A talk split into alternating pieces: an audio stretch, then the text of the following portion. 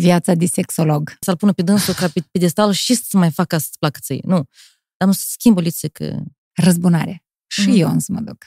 Și să vezi tu. Ajunge la hotelul lui, deschide ușa și dă peste o blondă pe jumătate goală. Ce o să facă el? Să-i spună, du-te acasă, că eu sunt însurat. Asta-i. Să-ți fac așa, Tania.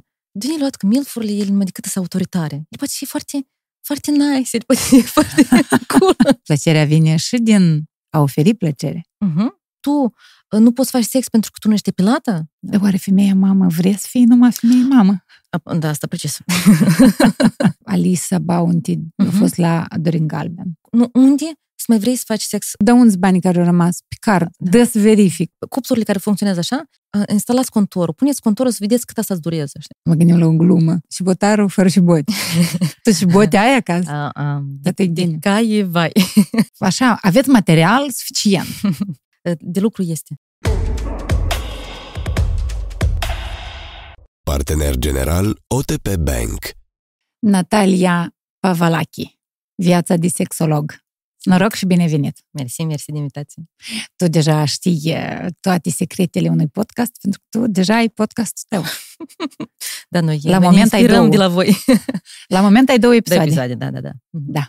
De fapt, asta e un proiect comun cu o prietenă de-a mea și sexologă și e în Elveția, Tania Căitaz, și cu ea ne-am lansat să facem podcastul ăsta, pentru că Instagram-ul, el are un anumit format, dar când vrei să abordezi un lucru așa mai liniștit, mai pe îndelete, așa, aveam impresia că nu reușeam și acum am lansat podcastul ăsta, unde oamenii pot să transmită întrebările lor și după asta noi avem timpul să discutăm, și mai ales dacă suntem două, putem fiecare să venim cu propria sa viziune, cred că e mai bogat. Da, noi sta la tine e tare bogat. Tu și carte vrei să scoți, și podcast ai lansat. Poate da Dumnezeu. Și ea să apară, în caz m-am apucat acum mai serios. Mi-am luat acum o lună de pauză, nu mai văd consultațiile, pentru că când aveam consultațiile și am destule, spun așa, sunt constant pe fugărite și am vrut să pun o leacă în pauză, tot asta, ca să pot să mă dedic cărții, să mă dedic complet cărții, asta totuși nu a fost de posibil. Trebuie să mă pregătesc să vin aici, am offline-ul care îl organizez joi, mai scot, a fost foarte mult de lucru, dar oricum am încercat cum e asta să, știi, să ai ritmul tău, să mergi, să nu fii presat într-un fel de consultații și asta a fost tare agreabil pentru mine. Așa că sper că curând totuși o să apară o carte a mea unde povestesc diferite istorioare în legătură cu meseria mea.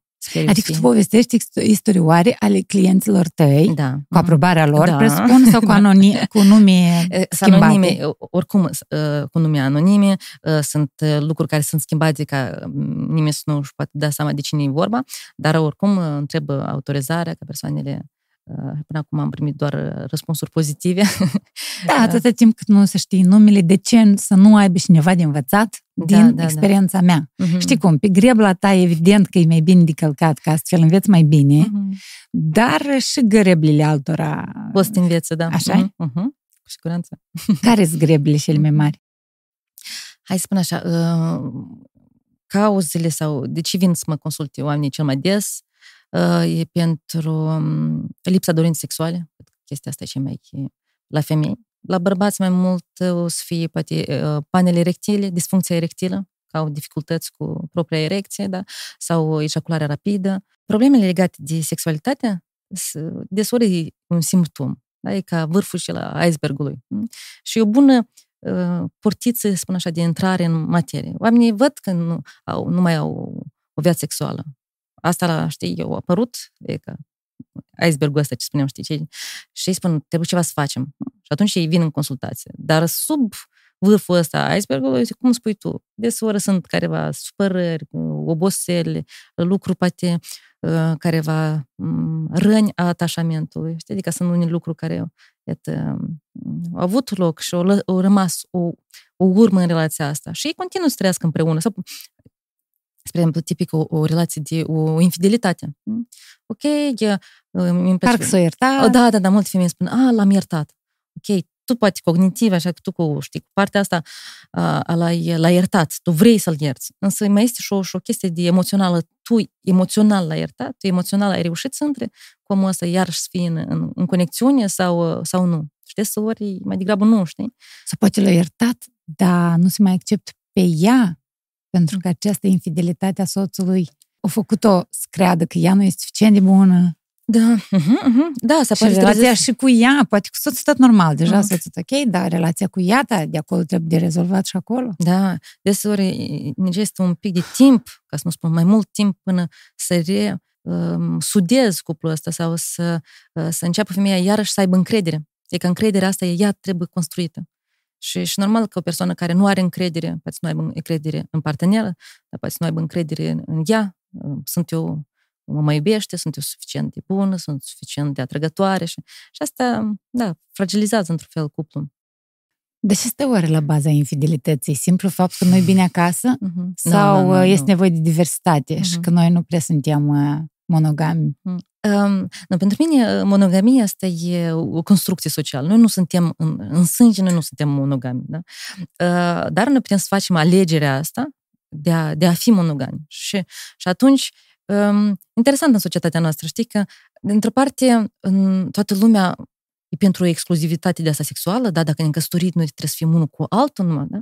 Dar în același timp, e destul de paradoxal, pentru că în același timp, ei bărbat, ei fac diferența între sexul, da, sexul acasă, asta e dragoste, dar sexul asta a fost numai o chestie de o noapte. Știi, eu lucrez cu tehnici sau instrumente din terapia schemelor. Și în terapia schemelor noi vorbim despre diverse părți în noi. Noi avem partea vulnerabilă, copilul interior în noi, da, sau copilul abandonat, este o parte părintele exigent și critic, care o să ne judice constant, da?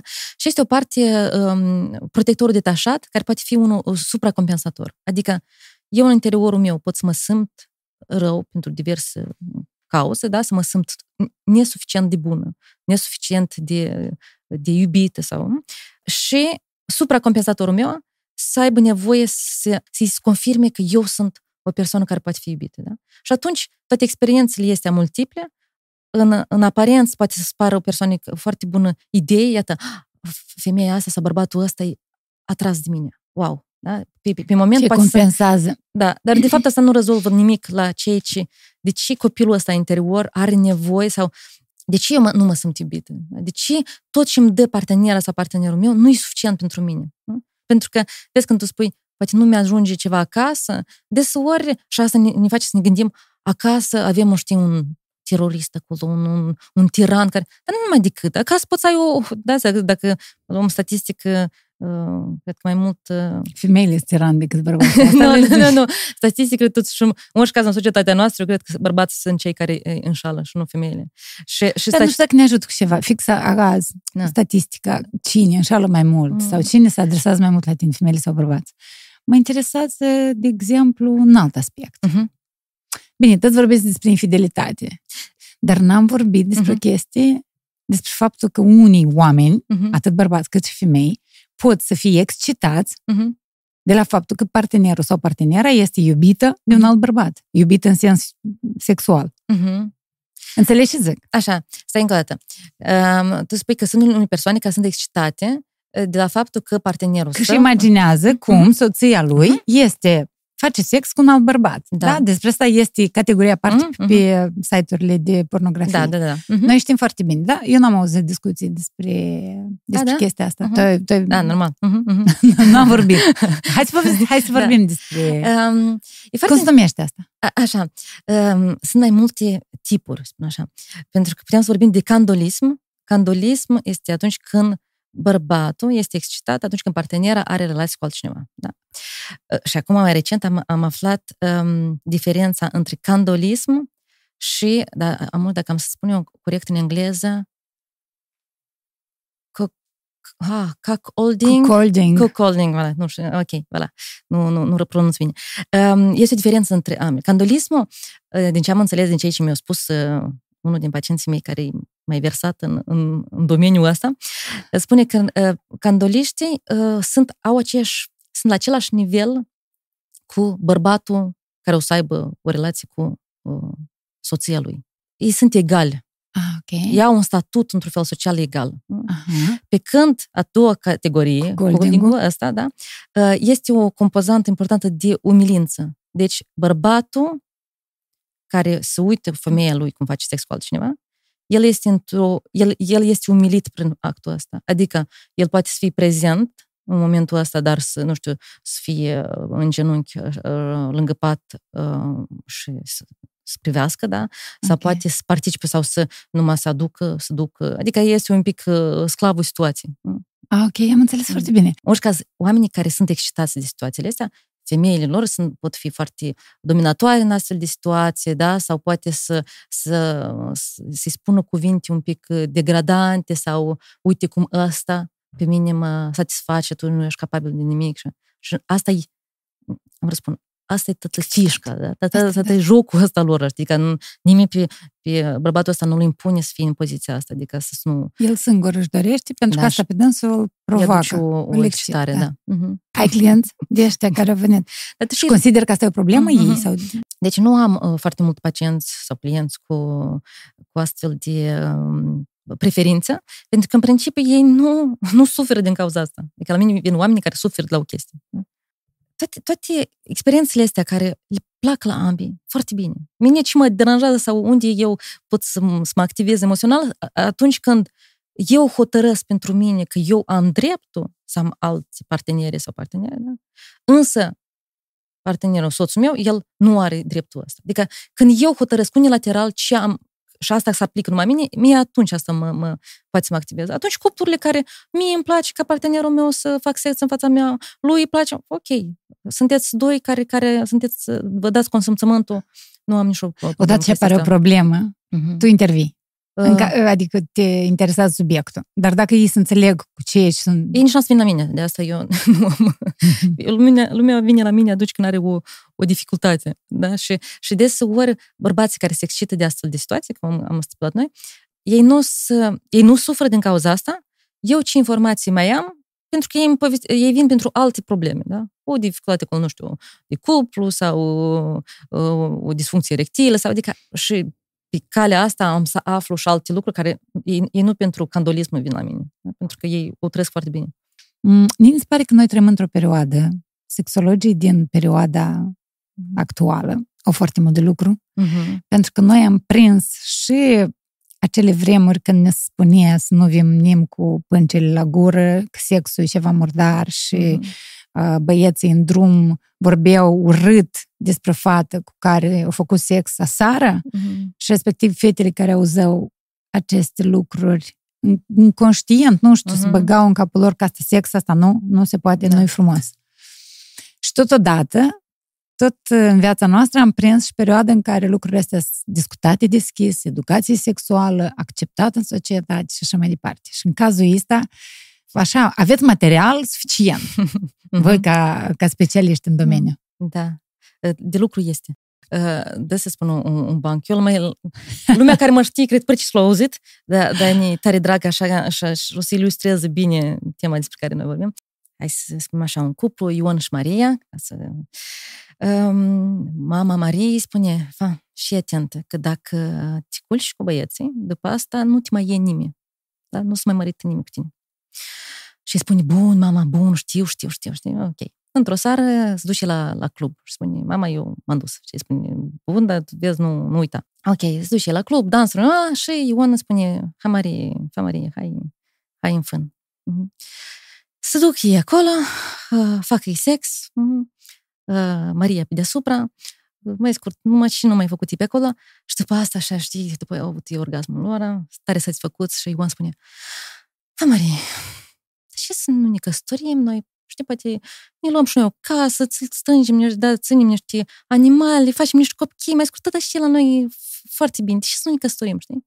La care Maria se uită la dânsul și zice, măi, Ion, cine este ei pe tine așa? Ea era pe deasupra, înseamnă că teoretic asta e pe dânsul, da? Yes. Și e ca menirea noastră sexologilor, da? Ca să schimbăm într-un fel percepția, ca Marielius nu spune el pe mine m-am avut, dar ea spune eu pe dânsul l-am avut. Și amândă mă văd, mai vreau să mă mărit cu dânsul. Cred că e mai mult de lucru cu femeile, înseamnă că dacă, pentru că mai mult. Bărbați se lăudau în sensul ăsta pe perioada aceea, dar femeile trebuiau să ascundă dacă au făcut. Adică de asta e mai mult de lucru cu femeile.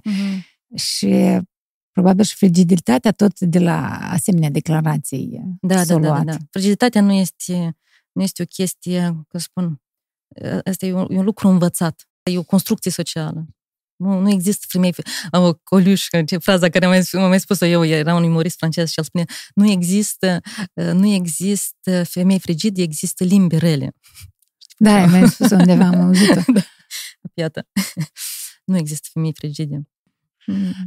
Atunci când dispare dorința sexuală, e posibil că dispare motivația pentru mai multe domenii din viața noastră? Pentru că ne amintim de expresiile precum noi facem tot ce facem, pentru că indirect vorbind, noi suntem făcuți ca să ne reproducem, respectiv ca să facem sex. Așa că noi ne motivăm. Tot ce ne motivează, asta e indirect, e sexul. Da? Mă duc la sală ca să am un corp frumos, ca să atrag bărbați cât mai bogați, frumoși, ca să fie niște tați cei mai buni tați pentru copiii mei, respectiv să am urmași puternici, bogați, sănătoși. Este un adevăr în chestia asta? Nu, precis că sexul e un mare motivator. Noi, cred că și vedem după cum sexul face ca lucrurile să vândă. Da? Vorbește sex și asta deodată oamenii să activează, da? Deodată să atent sau e scurioși.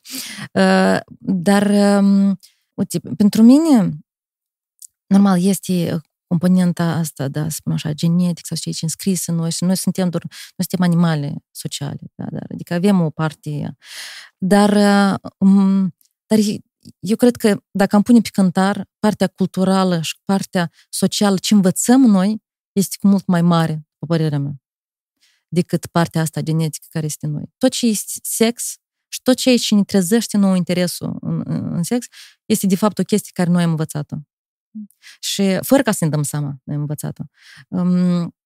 Și asta era chiar în anii 60-70 au fost doi sociologi. Ei au scris despre scripturile sexualității. Și dădeau un exemplu tare fain. Ei spune, uite, imaginează-ți că tu ești într-un hotel, sau adică un bărbat. Chiar luăm exemplul unui bărbat care, spunem așa, e destul de curios și are, spun, acceleratorul destul de sensibil la tăcițenii sex. Da? Imaginează bărbatul ăsta este într-un...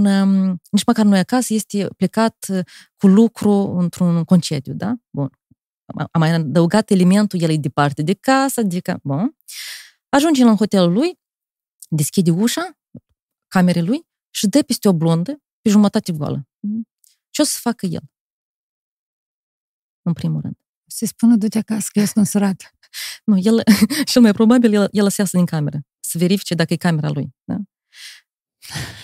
Tu nu trebuie, ești o persoană, nu trebuie să fii în camera asta, dar adică tu, dacă ne imaginăm, da, într-adevăr, cine n-ar fi, stai lățică, dar să văd, m-am încurcat eu ceva, da?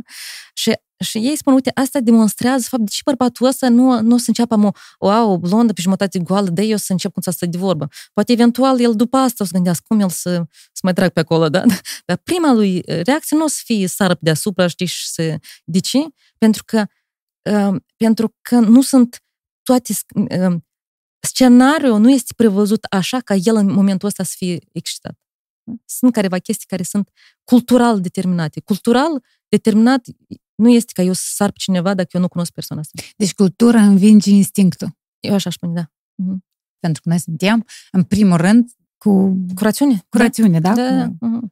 Vezi, neocortex dezvoltat. Dacă nu am fi văzut, ești pe drum și când acolo, hop, vezi cineva acolo începe să facă sex, pentru că eu venit pulsiunea aceea, da? Nu, noi asta nu vedem. Și slava Domnului! Da. Cum ar fi?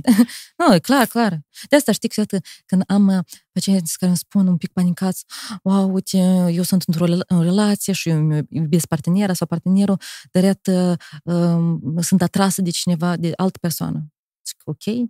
Adică faptul că creierul nostru, el știi, noi reacționăm la careva stimuli, că sunt careva persoane care corespund codurilor noastre de atracție, uite, așa tip de persoane ceva o să creează în mine, ok, asta e foarte, asta denotă mai degrabă o chestie de sănătate sexuală. Deci dacă eu sunt căsătorită și sunt atrasă din alt bărbat, asta denotă sănătate mentală și sexuală, fizică. Da. Și pentru sexuală. Că tu reacționezi la stimul sexual. Înseamnă că persoana aceea de care tu ești atrasă sau acolo, ea trezește ceva în tine. Asta e super. Asta e normal. Asta e bine. După asta, ce facem noi? Următorul pas care e? Da. Te arunci în brațele bărbatului. Sau spui, eu îmi dau seama ce ar implica asta. Îmi dau seama că chestia asta de un moment ar putea să-mi rănească partenerul, ar putea să-mi strice relația și atunci cântărești, știi? Sau, eu știu cazuri în care bărbatul fiind mai mare într-o relație, femeia mai tânără s-a îndrăgostit. El știa. O ducea singur la sport pe dânsa, acolo unde se afla acel așa numit rival. Și spunea, только не делай глупости. Numai nu faci prostii. Asta în sensul protejează-te? Sau? Nu. Nu du-te, vorbești cu dânsul, faceți sport împreună, dar nu te culca cu dânsul. Și tu estivezi odată, de 10 ori cu dânsul, să faci activitatea voastră și o să-ți treacă la un moment dat. Adică eu nu te opresc să-l vezi. Te opresc să întreții relații sexuale cu el, astfel încât primele 10 întâlniri cu el o să te fac să înțelegi că el cu nimic nu e mai bun sau mai rău ca mine. Pur și simplu tu e să-ți, nu știu, satisfaci curiozitatea, știi? Este și chestia asta. Foarte fain a reacționat bărbatul ăsta, pentru că... Mai mare de ani. O situație experiență, da. Adevărată. Pentru că... Să pot împrumuta la carte. A transgresa, asta tot foarte mult ne încarcă toate... gândurile noastre. Adică cu cât este mai transgresiv o chestie, cu atât asta pe noi poate să ne, știi, să ne... Cu cât e mai interzis, fructul interzis, cu atât vrem să facem mai tare. Și cu cât ne dă voie... Da, deci tu știi, ne-am înțeles acum, într-adevăr, de o pacientă care aveam, ea spunea, ea venit să mă consulte, spunând că ea lucra ca masoză și ea spunea că, uite, se excită de la când masează unii persoane, unii bărbați, ea simte că se excită. Și chestia asta, bineînțeles, o perturbă. Da? O perturbează ca ea să... Și la un moment dat spune, ok, care-i problema în chestia asta? Pentru că ei nu sunt în capul tău, adică eventual, chiar dacă tu, masându-i, trezești ceva în tine, unii problema. Adică un pic am dedramatizat situația asta. E destul de rapid după ce nu mai venit la mine. Pentru că eu mi-a spus că, ok, de parcă faptul că au auzit de la un specialist spunând, ok, și unii problema, știi? Adică atâta timp cât tu nu depășești, că tu faci, adică nu începi să-l masezi, știi, în zonele lui atunci nimeni nu-i în capul tău, știi? Adică lasă-te dus de chestia asta, da? Nimeni n-a să intre în capul tău și n-a să știi ce se întâmplă acolo, știi? Și chestia asta, când noi un pic o dedramatizăm, deja persoana de la sine, păi da, de ce am făcut-o, știi? Era o întreagă istorie, când de fapt nu-i mare treabă. O fi și asta o dovadă de sănătate sexuală, nu? Da. Masez o persoană, da, care e aproape, care normal, da, ceea ce simt, eu întrezește... Da, ea se simțea vinovat. Da, ea se simțea vinovat. Și evita oricare moment ca să nu se găsească într-o situație în care se trebuia să ea să maseze. Bărbați și colegii îi dăm să săturoasă, stai, tu numai femeie vrei să maseze, hai și tu... Și tot pe capul nostru. Dar n-ai rezolvat cazul. Eu spun că am rezolvat. Nu mai venit, pentru că a rezolvat. Da, pentru că eu mă gândeam că nu mai venit, că s-a speriat. Nu, că după aceea au venit câteva ori și mi-au spus că e mult mai ok și într-adevăr eu luat un pic din presiune și nu mai simță chestia într-atât de puternic. În cazul infidelității, cel mai des răspunsul este nu de victimizare, dar de răzbunare. Și eu însă mă duc. Și să vezi tu cum mă simți. Ideea asta, și eu și-apă să vezi tu, ok, poate pe momentul ăsta un pic ca să te liniștească și poate tu ai nevoie de lucrul ăsta, da? Ca să ai impresia să trăiești un echilibru. Pentru mine asta, iarăși, supracompensatorul. Eu am fost rănită, pe mine mă doare și strategia mea, eu să fac ceva ca să repar lucrul ăsta. Însă nu o altă infidelitate o să-ți tămăduiască rana asta, știi, a trădării sau nu știu, să te simți neiubită sau neimportantă. Dar sunt persoane care trebuie să treacă și pe acolo, știi? E ca să fac chestia asta și de seama, noi și tot. Dar pe moment trebuia ceva să facă. Dar sunt cazuri când ajută. Sunt cazul când ajută, când aș spune, după ce ai făcut-o, să-ți dai seama, ok, nu a ajutat, nici noi, ce facem noi acum, știi? Adică, ca să te convingi. Da. Că vrei să mai construiești ceva, vrei să mai repari ceva cu propriul tău partener sau nu mai este nimic de reparat. Dar îți spuneai la început despre psihologia schemelor? Terapia schemelor? Terapia schemelor presupune numai astea două? Este copilul interior, așa, poate fi copilul abandonat, copilul vulnerabil, copilul furios sau indisciplinat, sau copilul fericit. Obiectivul nostru de lucru în terapie de a ajunge cât mai des să fim în partea asta copil fericit. Okay. După asta este părintele exigent, critic sau punitiv, depinde de într-un fel cum au fost în mare parte proprii noștri părinți. Dacă au fost foarte duri cu noi, noi creștem partea asta în noi și devenim noi foarte duri cu noi înșine. Și după asta este protectorul detașat, care am spus poate fi supracompensator, poate fi evitant, când vreți să evite, vreți să ocolească. Sau supus, e un protector detașat care spune, care dă brațele în jos, spune, la ce bun, ce bun, oricum n-am să reușesc. Dar spune, ce să mai aplic pentru jobul ăsta, oricum știu că n-am să trec. Sau ce să mai cochetez cu fata asta, că oricum știu că n-am să mă culc cu dânsa, n-am să ajung cu dânsa. Da. Deci, așa, asta mă permite, într-un fel, să nu sufăr în cazul în care nu reușesc, Și atunci eu iau o distanță, evit care să mă expun într-un fel. Și este adultul sănătos. Și noi funcționăm sexual bine când suntem în adultul nostru sănătos sau când suntem în partea copilul asta cu fericit. Da. Când suntem curioși, vrem să ne jucăm, adică avem un... Asta-s probabil. Copilul fericit e la început de aventură, la început de relație, știi? Începuturile, stare frumoasă, toți copii fericiți atunci. E drept. Și interesant e că, iată, dacă eu, de exemplu, am văzut un exemplu de mamă supărată sau un exemplu de mamă dominantă, așa o să fiu și eu cu partenerul meu. Și în partea sexuală la fel. Respectiv, dacă eu am norocul să-mi cadă un om care are nevoie de această fi spus sexist de la spunerea lui și de la inferioritatea lui, vorbeam mai devreme, atunci noi suntem compatibili. Eu îl conduc cum vreau eu, el mă ascultă și se bucură de acel statut de inferior mie și eu îl biciuiesc cum știu eu. Da? Exagerat vorbind acum. Dar dacă noi amândoi suntem și eu și partenerul, și aici nu vreau să personalizez că e despre mine, eu dau exemple. Dacă eu îs foarte așa și partenerul și el la fel, ciocnesc acolo ceva. Da. Știi, am făcut eu o formațiune odată cu un cuplu tare fain, care aveau deja 50 de ani împreună, un cuplu de terapeuți americani. Apoi ei spuneau, tu știi, noi nu ne întâlnim cu partenerul întâmplător. Noi, fără ca să ne dăm seama, am făcut un casting super minuțios ca să găsim partenerul care o să ne permită să trăim cel mai mare coșmar al nostru. Deci creierul ia decizii, analizează, scanează. Și alege cel care... Dar asta, dacă să vedem paharul pe jumătate gol, mi-i place să spun fraza asta că asta deodată ne... Stai, nu, cum așa? Nu e posibil, noi doar ne iubim, dar noi doar... Și chiar așa, nu credem. Dar, de fapt, dacă ne uităm la... Să formulăm un pic altfel, asta am putea să spunem și convins de chestia asta. Noi ne alegem partenerul ca el să ne permită să construim la un moment dat un atașament sigur. Adică, de fapt, fără ca să ne dăm seama, noi ne alegem partenerul care activă în noi schemele noastre. Spre exemplu, dacă eu am schema imperfecțiunii, a carenței afective, a abandonului, eu, inconștient, am să-mi aleg un partener. Dacă n-am făcut terapie, eu am făcut terapie. După asta m-am arătat a doua oară. Ajungem și acolo precis. Eu, inconștientă, am să-mi aleg partenerul care o să apese pe bubile mele, o să apese pe schemele mele. Da, pentru că eu, în principiu, eu vreau să-s un partener care mă iubește, întâți asta vrem. În același timp, dacă schema la mine de sub, de schema carenței afective, eu să-mi aleg un partener care, în unele situații, el o să-mi spună că eu sunt cea mai minunată și eu sunt femeia vieții lui, dar în alte situații, el o să comporte cu mine sau o să vorbească de parcă eu aș fi un nimeni. Da?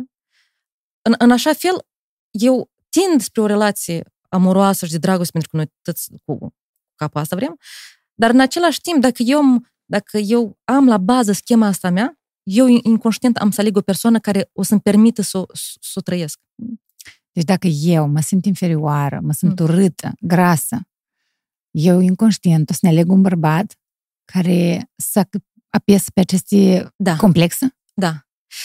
Asta e una din variante. Așa. După ce noi putem să avem, dacă eu mă sunt foarte fain cu schema imperfecțiunii, pentru că noi avem trei tipuri, în mare parte, de strategii. Dacă eu am o schemă imperfecțiune sau deficiență, dar mă sunt grasă, urât, nu știu mai bun, atunci una din strategii ar putea fi supunerea.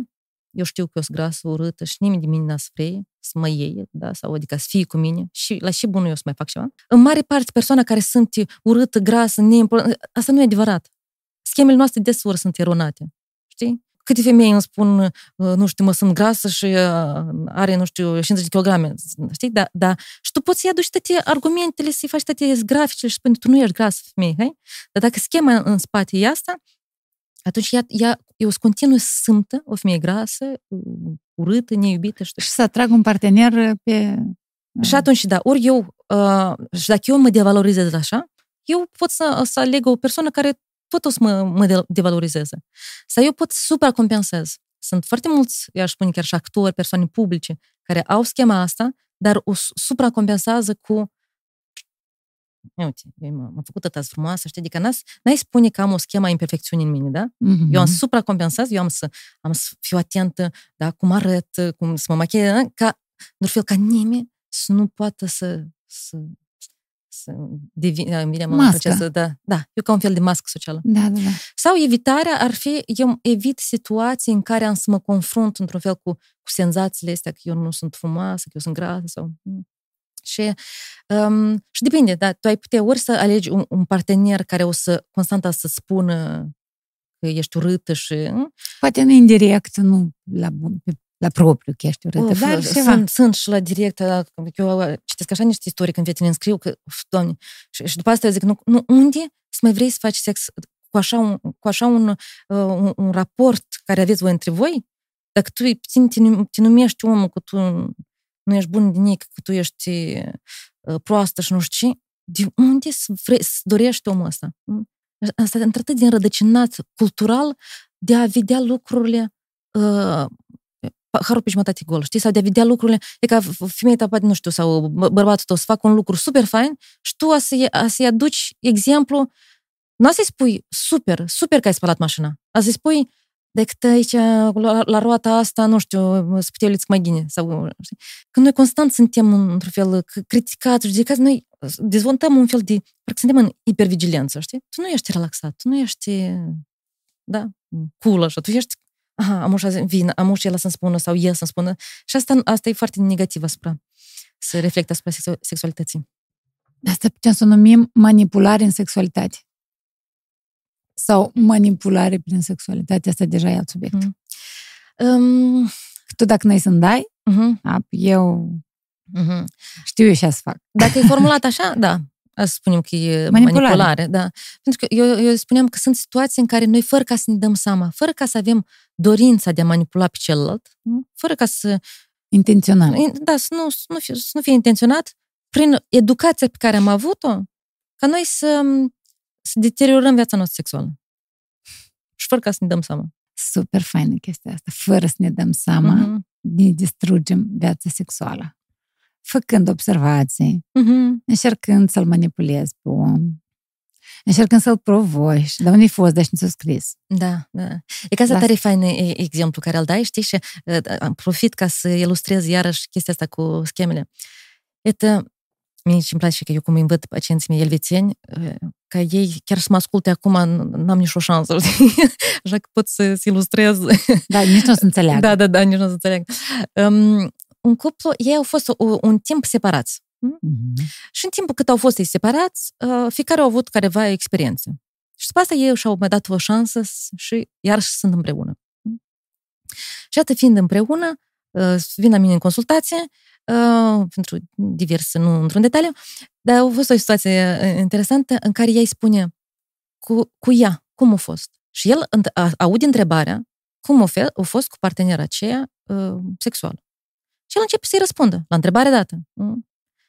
A fost ok, dar să nu uităm că erau, adică noi ne vedeam, adică era la început, ca la toate începuturile, noi nu avem nici de împărțit, normal că era ok. Și aici ce e interesant, pentru că fraza, întrebarea care a fost pusă persoanei, știi, era mai bună ca mine.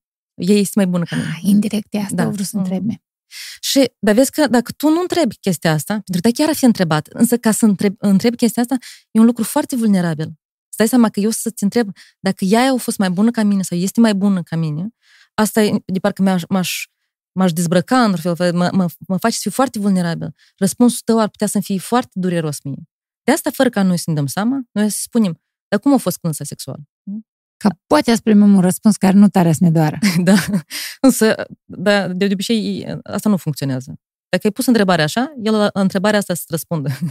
De asta, dacă vrei ca partenerul tău să-ți răspundă la ceea ce te doare cu adevărat, e foarte important ca noi să avem așa o relație în care putem să-i spunem, de fapt, asta mă doare.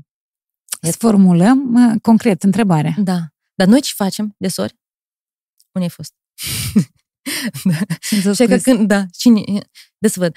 Apoi, chestia asta, în loc ca persoana să audă, wow, partenera mea se simte vulnerabilă, se simte neiubită, sau partenera mea suferă din cauza asta, eu ce aud, deja aud tonul ăsta, care trezește în mine propriul meu părinte, exigent, critic, și spune, n-am înțeles, dar ce are ei să mă verifice? Și că să începe așa un fel de ping-pong, știi? Cu chestii care...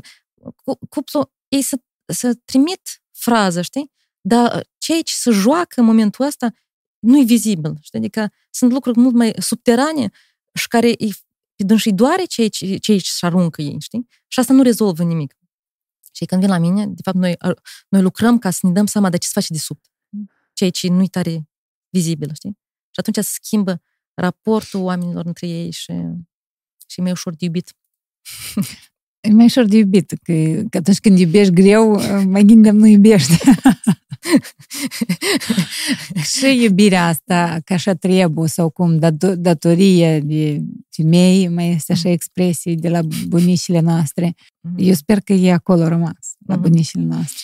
Mă tem să nu să fie răspândit și prin generațiile noastre. Datoria de femeie. Vrei, nu vrei, faci asta că așa. Rădăcinile merg departe. Deci, femeia care, hai să spun așa, o femeie elvețiană, ea când o să vină, ea nu o să-mi spună, eu fac sex din datorie, eu trebuie să fac, pentru că nici mama așa ne-a spus, sau bunica așa ne-a spus. Asta n-a să fie nici o discuție de tipul ăsta, da? Însă, este o suferință dacă eu nu pot să fiu disponibil pentru partenerul meu. Adică o chestie în care, de parcă asta totuși e foarte înrădăcinat, eu trebuie. Din nesiguranță, nu? Păi dacă n-a să facă, el a să ducă în altă parte. Poate să fie și asta, poate să fie și dacă eu nu fac, ce spune asta despre mine? Înseamnă că eu nu sunt o persoană foarte bună, știi? Sau, adică poate să fie și o chestie de frică să nu-l pierd pe celălalt, dar poate să fie și un sentiment de a nu mă simt, ceva despre mine nu e ok. Trimite mai mult la mine și nu din frica că celălalt o să mă lese. Banii tăi fac bani lunar, iar tu petreci mai mult timp cu cei dragi. Deschide acum un depozit ascendent în lei de la OTP Bank și beneficiezi de rată fixă de 17% anual, depuneri nelimitate și dobândă la închidere anticipată. Mai mult, ai parte de un cadou garantat, un card Visa Gold gratuit. Economiile tale sunt în siguranță, alături de un grup financiar internațional. Detalii pe otpbank.md. Noi filmăm acest episod în perioada în care s-o cam vorbit foarte, uneori bine, alteori de rău, despre invitații care vin și vorbesc despre porno și sex și așa mai departe. Cel mai recent exemplu, Alisa Bounty a fost la Dorin Galben. Eu nu vreau să întreb și părerea ai tu că ea a fost. Mie mi se pare interesant faptul că încă la noi mai persistă chestia asta că nu trebuie de arătat tinerilor așa ceva. Ascundeți! Duceți asta în pustiu să nu vad nimeni. Dar oare nu cumva am putea să o ducem în direcția în care dacă nimeni se interzice să fumez, dar eu vreau odată să încerc asta, să văd cum e. Și eu știu că mama și tata să mă ușidă dacă ea să mă vadă că fac asta. Eu am să mă duc în păpșoi, am să mă duc în pădure, am să mă întâlnesc cu un bandit, am să-mi fac și mai rău, am să fumez și mai proastă țigară, în drum spre acea țigară o grămadă pericole. Eu oricum am să fac asta. Și cu țigara sau orice, nu-i corect să fumez, eu știu despre ce vorbesc. Exemplu, despre a interzice, fructul interzis, am vorbit de sex, da? că nu se poate acolo. Ori nu cumva tamanc trebuie să arătăm și să vorbim despre avantaje, dezavantaje, și-ți face rău, și-ți face bine, astfel încât copilul să știe, copil, adolescent, matur. Da, da, da. Foarte corect. Într-adevăr, e că există credința asta foarte înrădăcinată că dacă vorbim despre sex, e că dacă vorbim despre sex copiilor, ei mai repede să facă. Dar, de fapt, e demonstrat că copiii care încep viața lor sexuală cel mai devreme sunt copiii din familii în care ei nu sunt dragoste, nu este comunicare, nu este... Adică, ceea ce eu scaute prin sexualitate, ceea ce le lipsește, apropierea cu alt om, da?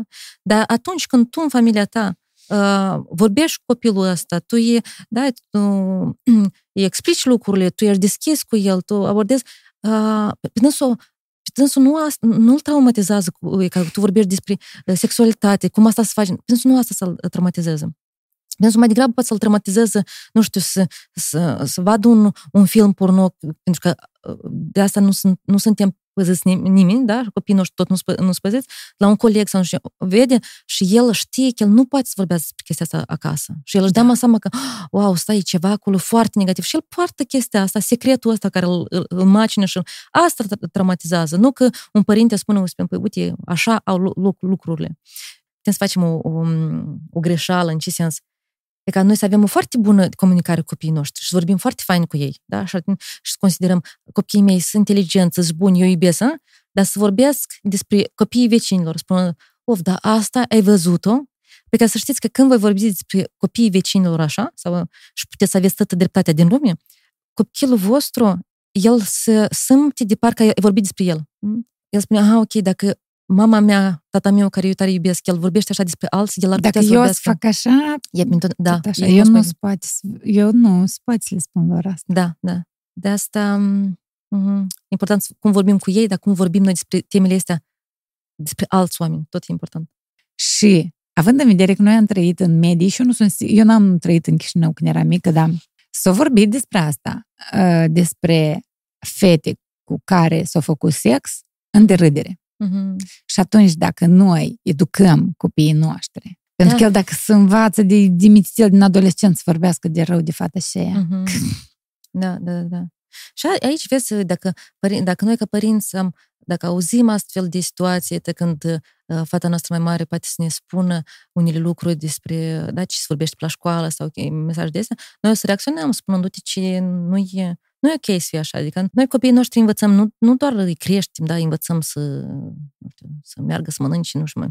Noi învățăm să te decodeze emoțiile, da? Adică pentru că ei, multe chestii ei aud, ceva lor le sunt ceva în ei se întâmplă, dar ei nu știe, ei sunt triști, ei sunt furioși și atunci când copilul tău vine cu un mesaj de ăsta și tu reacționezi spunând, asta nu e ok, asta nu e bine așa să fie și asta nu e just pentru fata aceea și asta nu spune nimic despre ea. De fapt, asta spunem foarte mult despre băiatul cel care o scos așa, sau colegii cei care o scos așa o vorbă.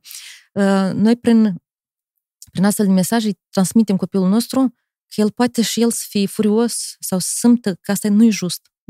Deci decodăm emoțiile care le are în el și nu știe.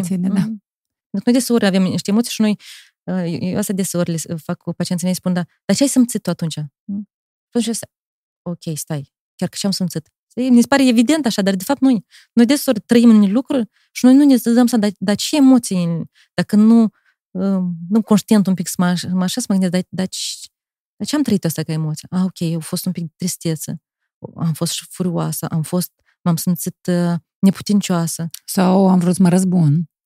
Da. Dar de câte ori suntem sinceri cu noi atunci când răspundem la întrebarea cum m-am simțit atunci. Da. Eu am vrut să mă răzbun pe tine. Da. Am vrut să trăg la tine. E ca și în asta e arta terapiei, știi? E ca pentru că oamenii când vin la tine, eu n-am să le spun ce ei trebuie să facă. Lucrul meu constă în a-l ajuta persoana să-și dea seama din toate părțile astea lui, unii adultului sănătos, unii copilului fericit, da? Unii copilul său vulnerabil. Și atunci când tu îți dai seama cine în tine vorbește, e ca partea asta care spune, eu am vrut să mă răzbun. Când tu îți dai seama că este supracompensatorul tău și supracompensatorul, el aici ca să te protejeze pe tine. Deci eu m-am răzbunat și pe moment mi-a dat impresia că eu mă sunt bine, dar în spatele lui este copilul ăsta trist, vulnerabil, care și mai, știi, pe care și în, așa, la temelii undeva ascuns sub un subterană. Și el continuă să rămână trist și spărat și atunci, într-un fel, îl ajuți să conecteze cu el și să... De parcă l-ai luat tu în brață. Pentru că răzbunarea asta nu ajută, nu te măduiește. Da, hai să ne întoarcem încă o dată la scheme. Uh-huh. Noi le-am atins pe toate? Oh, nu, ele sunt 18, îmi pare că. Cele mai cu care lucrez cel mai mult, uh-huh, care sunt perfecțiunea. Dar hai eu să acoperim partea, uh-huh, asta de imperfecțiune, pentru că noi trăim într-o perioadă în care Instagram-ul are numai poze în care tu arăți foarte bine, uh-huh, sâni sus, uh-huh, burta plată și pielea foarte bine hidratată, undeva dată cu sușa. Și dacă, da, nu ai asta, înseamnă că eu sex nu-ți poate să fac, nu trebuie, nu mă vrea nimeni. Uh-huh, uh-huh. Barbie. Uh-huh. Deci, ca să faci sex, trebuie să fii Barbie. Da. Cumva. Toată constrângerea asta, știi? Noi acum, știu, sunt sigur că oamenii să ne asculte și să spună, lăsați, vă rog, că asta poate că nu a fost. Să că nu a fost, am noi nu mai suntem în așa perioade, femeile au drepturi, da, el poate să deschide singur un cont la bancă. Dar lucrurile sunt mult mai subtile decât chestia asta, da? Și atunci când tu nu poți face sex pentru că tu nu ești epilată, pe că asta e demonstrarea că lucrurile nu sunt atât departe, da? Adică eu încă mă mai simt un fel de obiect care trebuie să corespundă la anumite viziuni. Corpul meu trebuie să aibă anumite forme, el trebuie să arăte într-un fel, că dacă nu, da, eu mă tem, eu am să fiu judecată, eu n-am să am valoare. Dar femeile, valoarea lor în istorie era care atunci când tu știi, poți să procreezi, da? Atunci când tu erai un bun care putea să aducă ceva familiei în care întrai, da? Adică, și asta încă e prezent. Și cei care îmi spun că lăsați, vă rog frumos, că asta dăm de mult și noi avem egalitatea, eu îmi dau seama că persoana asta e foarte departe de ceea ce se întâmplă, ceea ce trăiesc femeile în sensul ăsta. În primul rând, ne uităm la schemele care sunt de bază. Schemele de bază e schema abandonului, a carenței afective. În care eu mă tem să nu fiu abandonată. Da. Și fac tăcelea, inclusiv sex, chiar dacă nu vreau. Da. Uh-huh. Asta poate fi, dar adevăr, supracompensatorul meu crede că dacă eu îmi fac sex, chiar dacă eu nu vreau, persoana nu o să mă lese. Da? Aha. Dar asta nu funcționează așa. Ok? Așa că de ce temi într-un fel, de ce nu scăpi? De asta e bine să... Explica științific. să lucrăm cu schemele noastre la bază. Pentru că noi construim diferite strategii, de asta e, știi, de parcă, ca nu ca de părete.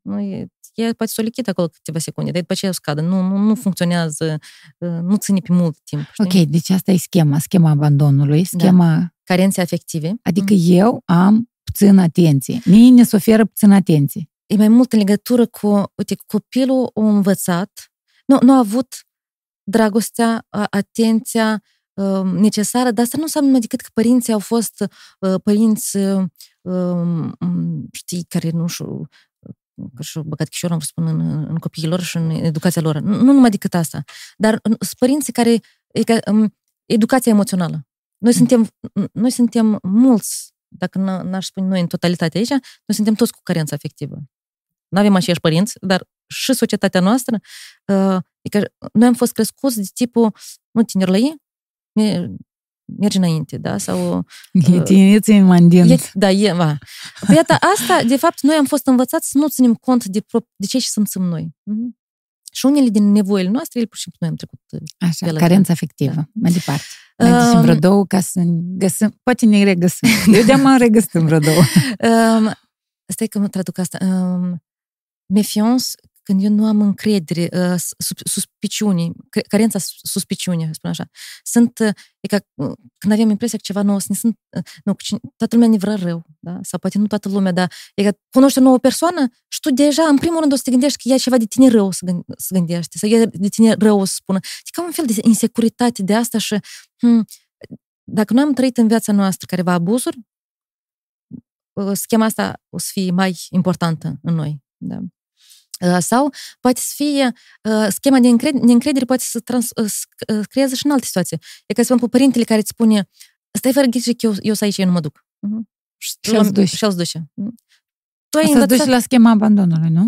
Nu și schema abandonului, da, creează și schema suspiciunii, pentru că tu spui, eu nu cred că... Adică eu am învățat, viața m-a învățat că eu nu pot să am încredere. Viața m-a învățat că eu nu pot să am încredere. Mm-hmm. Și asta... De asta le spun mesaj părinților. Copiii noștri sunt capabili să audă că eu mă duc la lucru și am să vin la ora asta. Noi deseori evităm, spunând, el nu poate să mă les, eu mă gândeam să-i spun, să-l lăs cu ei și eu răbdea să ies.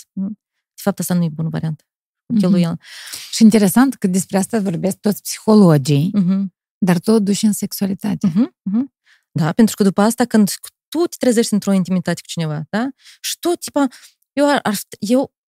toți parametrii sunt că eu ar fi trebuit să primesc plăcerea, dar corpul meu e într-o stare de hipervigilență. Eu nu reușesc să mă las dus de val. Pentru că eu, în viața mea, am experimentat...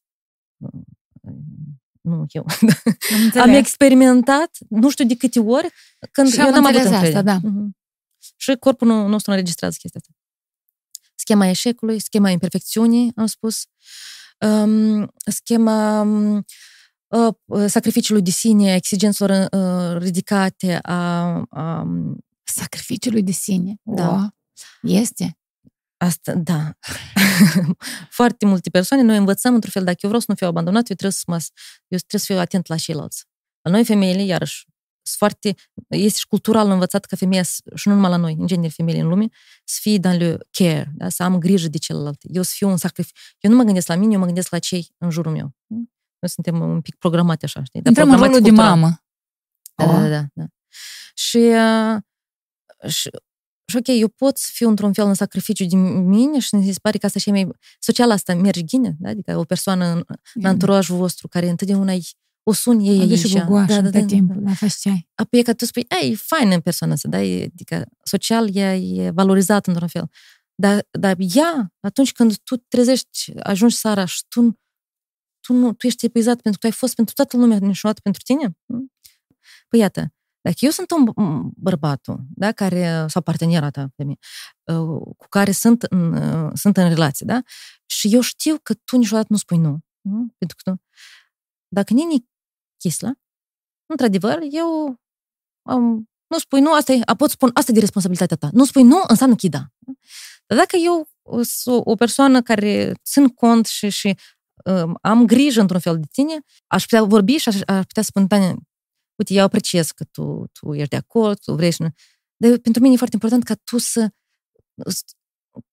să vrei, tu să nu o faci numai pentru mine. Te rog frumos, nu o faci numai pentru mine. Dar să-ți dau un exemplu, să ilustrăm cum asta poate, unii asta poate să ducă. Bărbatul care avea panie erectile, nu avea erecție, o remarcat el, în serile, când femeia făcea sex cu el, dar eu nu vreau să fac sex cu el. E că era în varianta asta, ei trebuie, da? Eu... Și la un moment dat, când și-a dat el seama că, uite, eu pierd erecția atunci când ea nu văd tare entuziasmată, a avut o discuție în care el a spus, eu prefer că tu ni să-mi spui nu, da? Și noi nu avem sex, da? Și ok, o să facem următoarea dată, decât tu nici nu-mi spui, dar corpul meu, simțurile mele să simtă, și eu să-mi pierd erecția, pentru că eu îmi dau seama că tu nu ești, da? Tu nu vrei lucrul ăsta. Asta și mă impactează și pe mine personal, pentru că eu mă sunt, într-un fel, mai sunt bărbat în momentul ăsta și n-am făcut nimic din corect. Eu pur și simplu am venit la tine cu o invitație, da? De asta, dacă nu vrei să pui partenerul tău într-un mod de abuzator, e un mare cuvânt, da? Asta e mare extremă, da? Atunci când tu spui da, fără ca asta să fie da, indirect tu îl pui într-o situație... în abuzator. Și tu, indirect, să înțeleagă de victimă. Da. Și indirect, și după asta o să urmeze o factură. Ea întotdeauna urmează. Voi sunteți toți la fel. E ca chestii de mici fraze de astea spus, lucruri care factura o să fac în sensul voi să vă deconectați. Iar fragilizează cuplul vostru astfel de situații. Tu o să fii mai furioasă. Căldarea și să sară peste. Da. Tu o să spui da, dar fiecare când el o să vină la tine, tu o să știi, iar tu, știi? Pentru că în interiorul tău e, de fapt, nu. Și au fost foarte multe ori nu. Și asta, și eu aș spune, și el asta nu merită. Nu merită ca... Da, dar tu ai impresia ca femeie că te sacrifici pentru dânsul și acum tu îmi spui că el nu merită. Mă sacrific. Apoi că asta revenim iar la roluri. Băi, bărbați, sunt voștri, nu sunt copii voștri. Adică eu mă sacrific pentru el și e un copil care dacă nu el am ușa să-i chici ceva, e că asta e credința asta noastră că dacă eu nu-i dau, el îți duc la altul. Bărbatul vostru nu e animal. Sunt bărbați care nu au sex cu partenera sa sau au sex cu partenera sa și au relații extraconjugale. Extraconjugale, da. Sau nu au relații cu partenera sa din diverse și nu se duc. De asta nu... Să haideți așa un pic de responsabilitate unul față de altul. Putem vorbi despre o libertate în relații sexuale atunci când partenerul este deja stabil și tu ai ceva timp, nu te mai complexezi, burtica, el a acceptat-o, e și a lui, destul de măricică și cumva... Sau tocmai că diversitatea creează mai mare impact atunci și excitare atunci când vine vorba de relații sexuale. Dacă stai că tu spui că un cuplu care trăiește de-a modul... Da. Când ai stabil, concret, și tu de-am știi că el n-a să mă judici și că eu nu se pelată azi, sau el n-a să mă judici și că eu am burtică și nu-s cu pătrățele, dar cu cerculeață. Uite, cel mai mare inamic a erecției bărbatului este adrenalina, da? Da, să funcționez, n-ați funcționez, da, să am eu erecție, n-ați am eu erecție. Da, să-mi plac, n-ați să-mi plac, da, să-i plac, da, deși să zică. Pe că asta apasă tare mult pe frână. Frâna asta e adrenalina? Frica? Da. Să cred că stresul o să inhibe, sau adică bărbatul riscă să-și piardă erecția în situații de stres. Și apropo, că s-au făcut studii care arătau că bărbații cărora le s-au oprit inima în timpul sexului, de cele mai des ori nu erau cu soțiile lor. Da, pe acolo eu am mult bărbați, băgați în cap. Dacă vreți să trăiți mult timp. Era mai mult stres. Chestii necunoscute, da? Sau în lucruri care... și situații în care a fost penis captivus. Tot dacă nu era împreună cu soția sau partenera stabilă. Da, mai multe lucruri care... Da, și s-a captivat penisul și nu-i puteau descleșta. Da. Știți ce vorbesc. Da. Asta e o problemă? S-au adresat la tine cu penis captivus? Nu, în așa situații să duc la doctor, urgență. La urgență când se întâmplă, dar după asta de-am vin la sexolog, cum nu se mai întâmple asta? Cum să mă relaxez? Nimeni din colegii mele nu ne-au vorbit despre așa un caz, adică e destul de rar. Dar știu că era un caz la noi în Moldova și tragic. A fost la noi în Moldova tragic, cu mort? Da. A murit. Pentru că era un cuplu, tot așa... La Zorele, de ce am auzit eu, e drept, nu-i drept, dar așa am auzit, un cuplu și ei s-au urcat pe clădire, lucrau acolo ambii, au făcut sex și cineva a vrut să între... eu văzut. Și ei s-au stresat pentru că ei nu erau un cuplu legitim, da? Și s-au stresat, au avut loc încleștarea asta și era vară, nu puteau să... De aici, cred că era și rușine să... Mai scurt, a fost dezidratat și am înțeles că a murit. El sau ea? Ambii. De durere? Nu, că au rămas blocați pe clădire. Nimeni nu... După asta care i-a surprins după weekend, nu știu, a venit și a adus aminte că de fapt acolo i-a văzut ultima dată, că erau dispăruți. Da, de ca să-mi spui, poate, dacă îți mai spune cineva, a fost așa ceva, nu a fost, în orice caz eu așa am auzit, la Zorele. Ok, prima dată aud.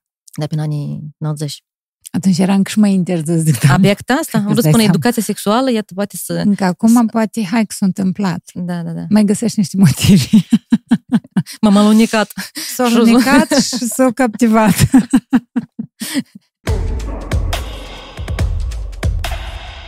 Partener general OTP Bank. Uite, Natalia, eu când avem 18, 19, 20, 21 de ani, credem că dacă ajungi la 40 și gata cu tine și sex acolo. Dar eu mai am câțiva ani și ajung la 40.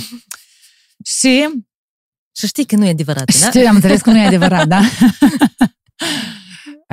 Hai să vorbim despre așa expresie pe gurile multor tineri, MILF. Și fetișuri ale băieților tineri de a fi cu femei mai în vârstă ca ei. Noi putem să o ducem în schema aceea în care mama a fost foarte dură cu mine și eu vreau o femeie ca să fie dură și mai mare ca mine și autoritară. Stai, să spun așa, Tania. De-aia luat că milfurile, ele numai decât sunt autoritare. El poate fi foarte, foarte nice, el poate fi foarte cool. Nu știu, deodată tu așa. Nu știu, mi se pare că ele, dacă sunt mari de ani și sunt și mame, trebuie să fie și autoritare, nu? Nu, eu... Trebuie să fie cu minți. Diferite. Da, sunt diferite și pentru mine bărbații care sunt atrași de femei mai în vârstă, da? Aș spune, sunt tocmai pentru că femeile mai în vârstă e ca ele se debarasează un pic de toate complexele astea, de toate eu trebuie să fiu așa, eu trebuie să fiu aici pentru plăcerea lui. E ca femeile mai în vârstă, ele la un încep să le vine mintea la cap, am răspund, și se gândesc la propria lor plăcere.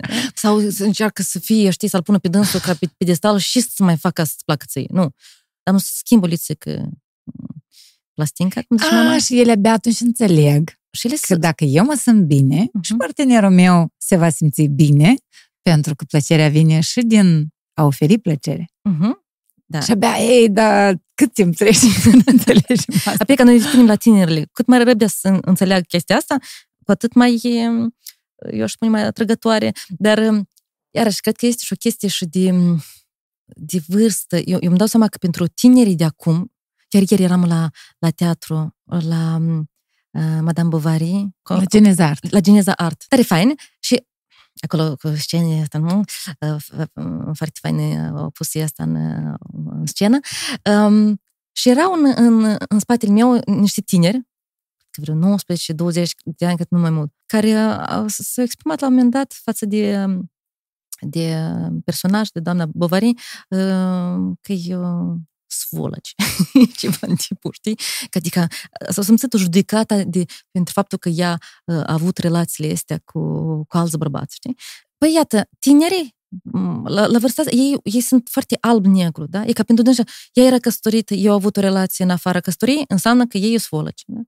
Nu o să vedem într-un fel toate subtilitățile. Și atunci, pentru o femeie tânără, de ce m-am pornit, ca o fată tânără, ea să fie mai activ, să fie atentă cu propriile sale nevoi, îmi dau seama că la o anumită vârstă asta e destul de complicat. Știi că Freud avea el o teorie. El spunea că unii bărbați nu reușesc să erotizeze pe femeile pe care le iubesc și nu iubesc femeile pe care le erotizează. Adică de parcă ar fi două categorii și pe unele le iubesc, construiesc familie, fac copii și nu știu ce, și femeia mamă, da? Dar cu altele, ei o să poată trăi, simți sexual foarte bine. Da. Oare femeia mamă vrea să fie numai femeie mamă? Da, asta precis. E doar vrea să fie și erotizată. Da. Cum adică? Mine mă pui numai mașină de făcut copii și gata? De mă iubește-mă și pe mine, erotizează-mă o leac. Apoi asta e, pentru că... Știi, am impresia că mulți bărbați că încă e prezent chestia asta. Am pus-o pe un pedestal și mi-a zis, lasă-mă, te rog frumos cu pedestalul ăsta, da? Eu vreau și eu... Și o leac de curvă. Vreau și eu om, eu vreau și eu străiesc, să simt, să nu... Nici pedestal nu-mi trebuie, da? Adică am scăpat de ne-am pornit noi. Băieții ăștia tineri. Câți din ei, iată, au nevoie de relațiile astea sau simt plăcerea asta și dorința cu femeile astea mai în vârstă, tocmai pentru că, nu știu, cu ele o să trăiască sexual unele lucruri, ceea ce nu își permit sau ceea ce nu pot trăi cu femeile care de vârstă lui, ei. Da, și poate care vrea să căsătorească, să închipe și o să spună dacă eu, nu știu, am să-i vorbesc despre plăcerile mele, da, sau dorințele mele, parcă ar fi mai multe chestii la mijloc, mai multe... Parcă ar avea mai mult de pierdut, știi? Sau un risc de mai mare judecată, ceva de asta. Am înțeles. Dar totuși sunt și băieți care chiar hotărăsc să căsătorească femei mai mari. Adică ei și le iubesc, le pun și în rol de mamă, dar și erotizează. Da. Eu cred că m-aș împaca ghinii cu băieții ăștia.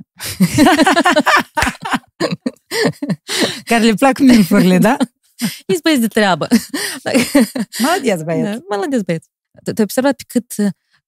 Când sunt persoane publice, bărbați mai în vârstă, care sunt căsătoriți cu fete tinere, ok, asta trece ca o scrisoare la poștă, da? Dar când sunt femeile, ca Macron și cu soția, câte glume, știi, urâte, de ce că ei mai în vârstă ca dânsul, știi? Deci, iarăși nu avem mai un fel de echitate și egalitate între ceea ce vorbim noi despre bărbați și despre femei. Partener general OTP Bank. Mă gândeam la o glumă, că și botarul fără și boti. La tine cum e cu sexul? Tu și boti ai acasă? De care vai. De care vrei, da? Dacă despre și boti. No, cred că... Deci și botar fără și boti nu se potrivește la tine? Nu la mine, da. Pot spun că nu. Și acum mai inima pe inimă, pot spun că și boti am, da. Și nu, și cred că aș spune că a fost important... perioada de greble, știi? De greble în viață sunt importante, ele foarte mult învață. Și eu cred, văd, știi, oamenii care suntem, nu cumva partenera sau partenerul meu, să, dacă mai avut pe cineva, sau dacă, știi, de fapt, din contra, e ca în relația pe care, căsnicia pe care eu acum, noi suntem la așa un fel de linie, știi, în sensul, eu știu, adică eu știu parcursul lui, el știe parcursul meu, că chestiile astea de fluturi în stomac, e bun, gata, adică bad boys, e bun, adică spate, dar în sfârșit de trăit schemele mele, în mare parte, cred că am mai, în psihoterapie am mai tratat, am mai calmat, așa că acum, pur și simplu, am o relație de dragoste foarte pozitivă, frumoasă, liniștită. Știi, dorința noastră sexuală ea poate să vină din fluturi în stomac și o relație toxică îți dă foarte mulți fluturi în stomac. Da? Ah, da. Dar dorința ea poate să vină și poți să o cultivezi, în sensul să-i faci loc pentru ca ea să apară, știi? Să ne facem loc pentru lucruri care ne pasionează, pentru momente doar noi doi.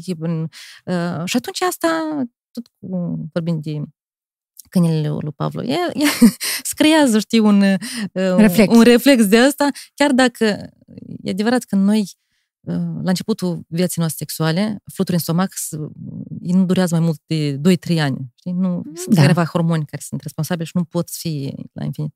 Dar dacă pentru noi sexualitatea e un domeniu important, noi putem să o cultivăm, noi putem să-i facem loc ca ea să fie, ea să apară, știi? N-a să vină, n-a să-mi scadă din pod.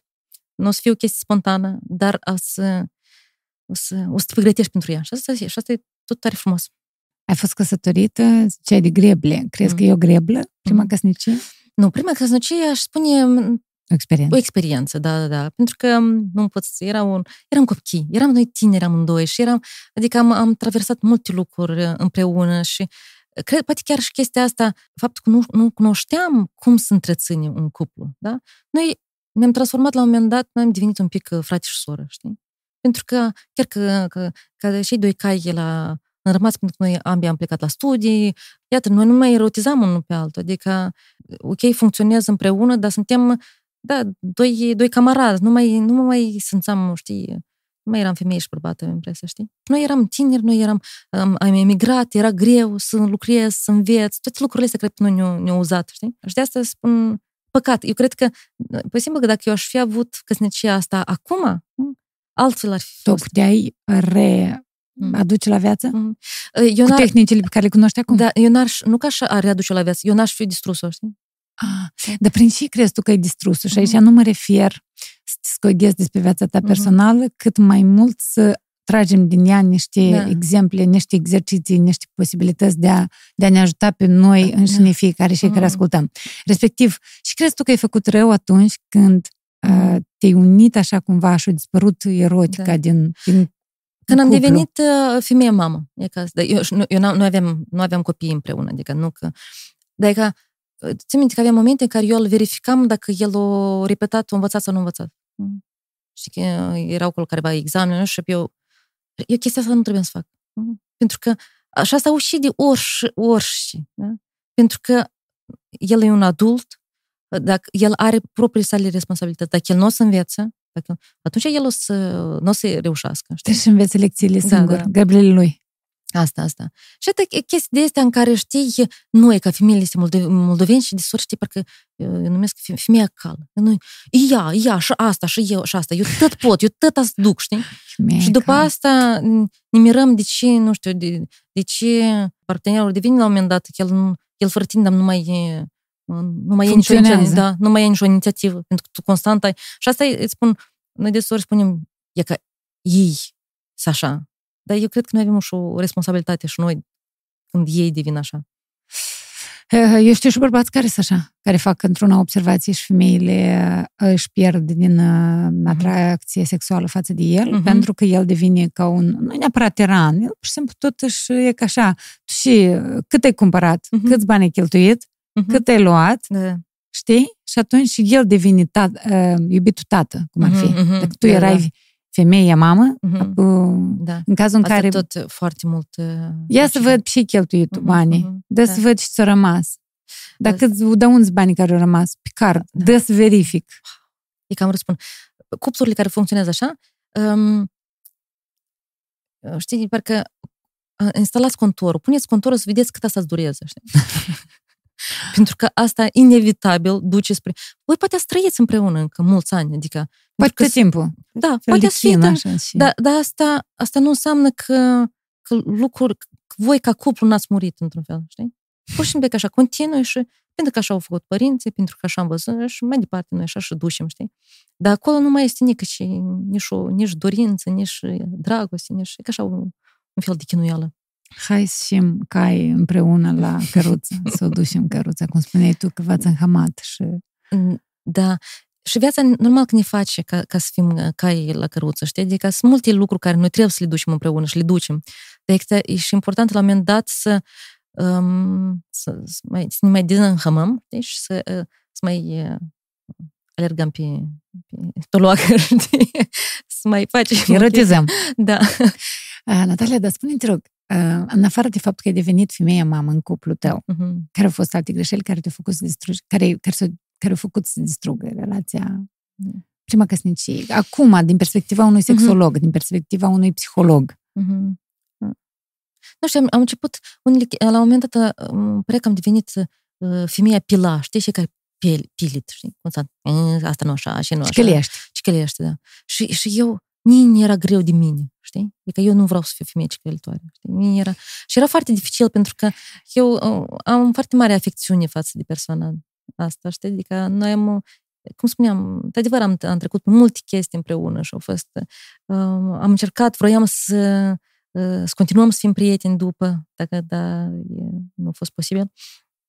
Și eu la un moment dat să înțeleg, eu nu merit chestia asta și tu nu meriți chestia asta. Tu nu meriți ca eu să fiu așa cu tine, știi? Dar nu... Și erau și o chestie de corp. Uite, atunci mi-am dat seama, zici, nu... Când experimentez în viața ta, când nimeni nu te-a învățat înainte, corpul nostru desori ne transmite informația și noi nu știm să auzim sau tare nu vrem să auzim. Și eu țin minte că noi, cu fostul meu soț, noi am avut un moment de pauză și eu în timpul ăsta de moment de pauză iar mult am gândit și zic, nu, gata, eu revin, eu mă întorc, noi reîncepem, să facem tot ca relația asta să funcționeze. Și eram determinată azi seara, că trebuia să ne întâlnim la o sărbătoare și zic că după sărbătoarea asta ne ducem acasă împreună. Și am ajuns la sărbătoarea asta și am simțit în corpul meu că eu nu pot. Știi, de parcă ceva mi se strânge și eu nu pot. Și atunci am spus, nu. Și într-adevăr sunt unele persoane care au mentalul destul de tare ca să-și împună, chiar dacă corpul său, dar după asta încep careva maladii să creeze, tu începi să... Psihosomatică. Da. De asta, cred că semnalul celor a fost spus, nu, așa nu, suntem tineri. Dar în așa situație mai este căi de izbândă? Se mai poate rezolva când ajungi și corpul îți spune că nu te mai du acolo, desparte de omul ăsta și tu de-a că ești pe punctul. Noi putem să mai cărchim această relație. Tu știi, am cupluri care vin în halul ăsta, spun așa, în starea asta, și eu le spun așa, uitați-vă, voi sunteți la bază un teren fertil, da? Care cu timpul s-a umplut de buriană. Da? Și burianul ăsta... Trebuie să vă apucați prășit. Da.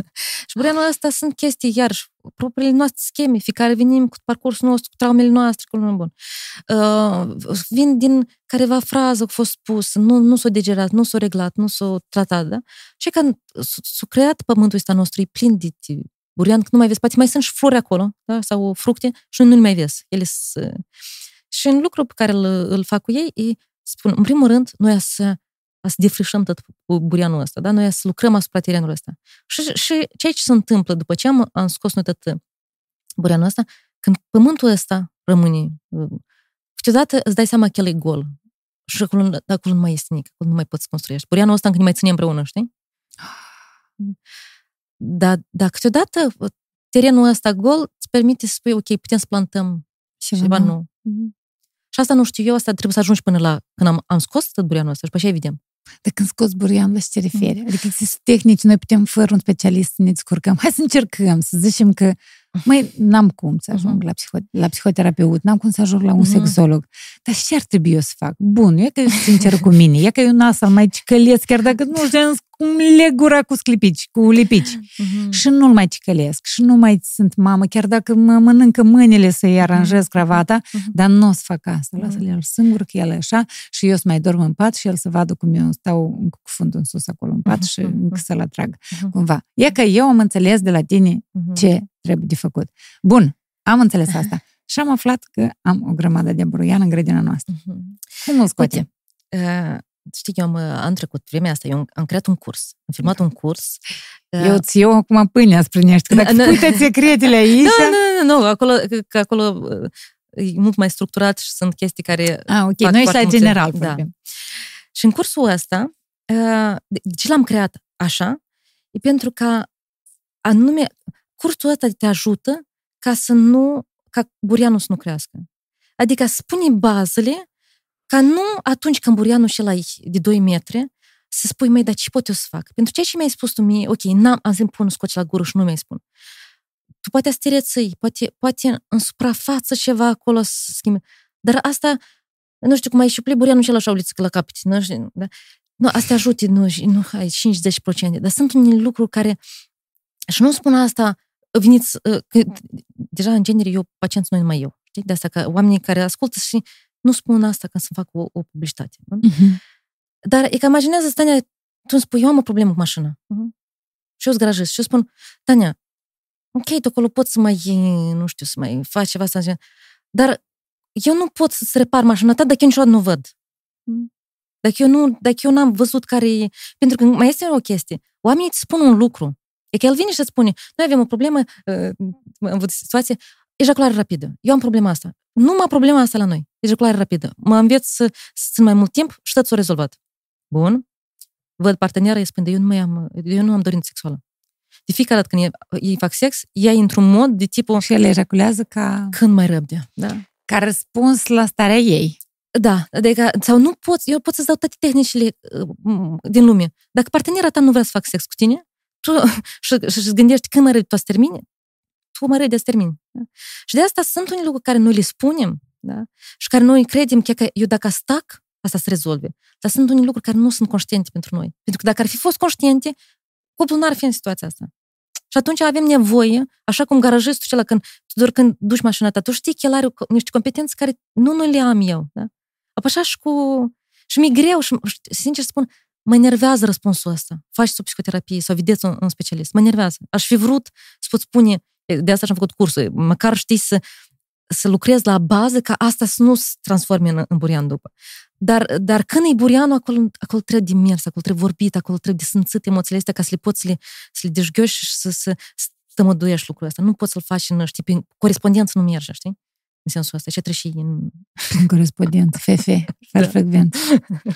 Voi ați decis să vă despărțiți de comun acord. Tu ai fost inițiatoare. Da, eu am fost inițiatoare. Tu care înțelegeai că vă distrugeți unul pe altul. Da.